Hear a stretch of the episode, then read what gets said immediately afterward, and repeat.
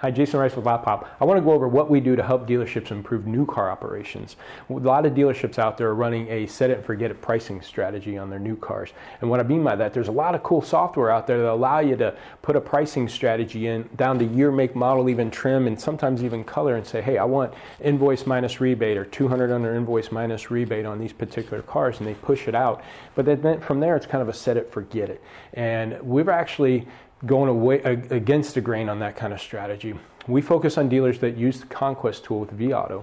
And what we do is in, in threefold areas. We treat it like used car inventory. One fold is we're going to do a weekly review call. And with that weekly review call, we're going to analyze that inventory. And actually, prior to the meeting, we're pulling the data out of vAuto, pulling the inventory, and we're going to slice and dice it 10 different ways. We're looking at cars that have a higher day supply than the overall high competitive set, cars we didn't price change in a while. We're also looking at cars to make sure that they're flat priced. Instead of after rebates, invoice after rebates, that price being 24,172, we're rounding that down to 24 even. So we hit that 24 grand bucket on Auto Trader to get our SRPs and our VDPs up on that vehicle.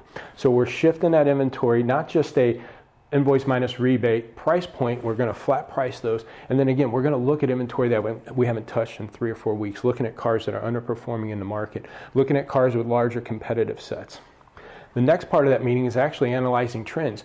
LotPop is going to go and pull all this data from all different systems, from AutoTraderCars.com, from your vAuto, and we're going to grab all this data and trend it out. So week after week, we're going to be able to see if um, 2015 F-150s, if there's been an increase in the market uh, day supply, if there's been an increase in our market day supply, if there's a more volume coming in or less volume being sold, we're actually trending those data out down by the year, make, model, and be able to analyze what cars that we need to attack during that meeting call.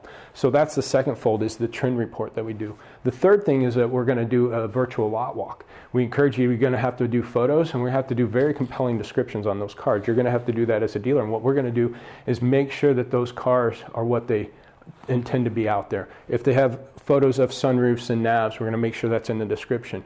Or if it's in the description, we're going to make sure we have photos of those. That right there will increase your SRPs and VDPs. So as a recap, we're going to do a virtual lot walk, put your, our stamp of approval that your cars are standing tall in line.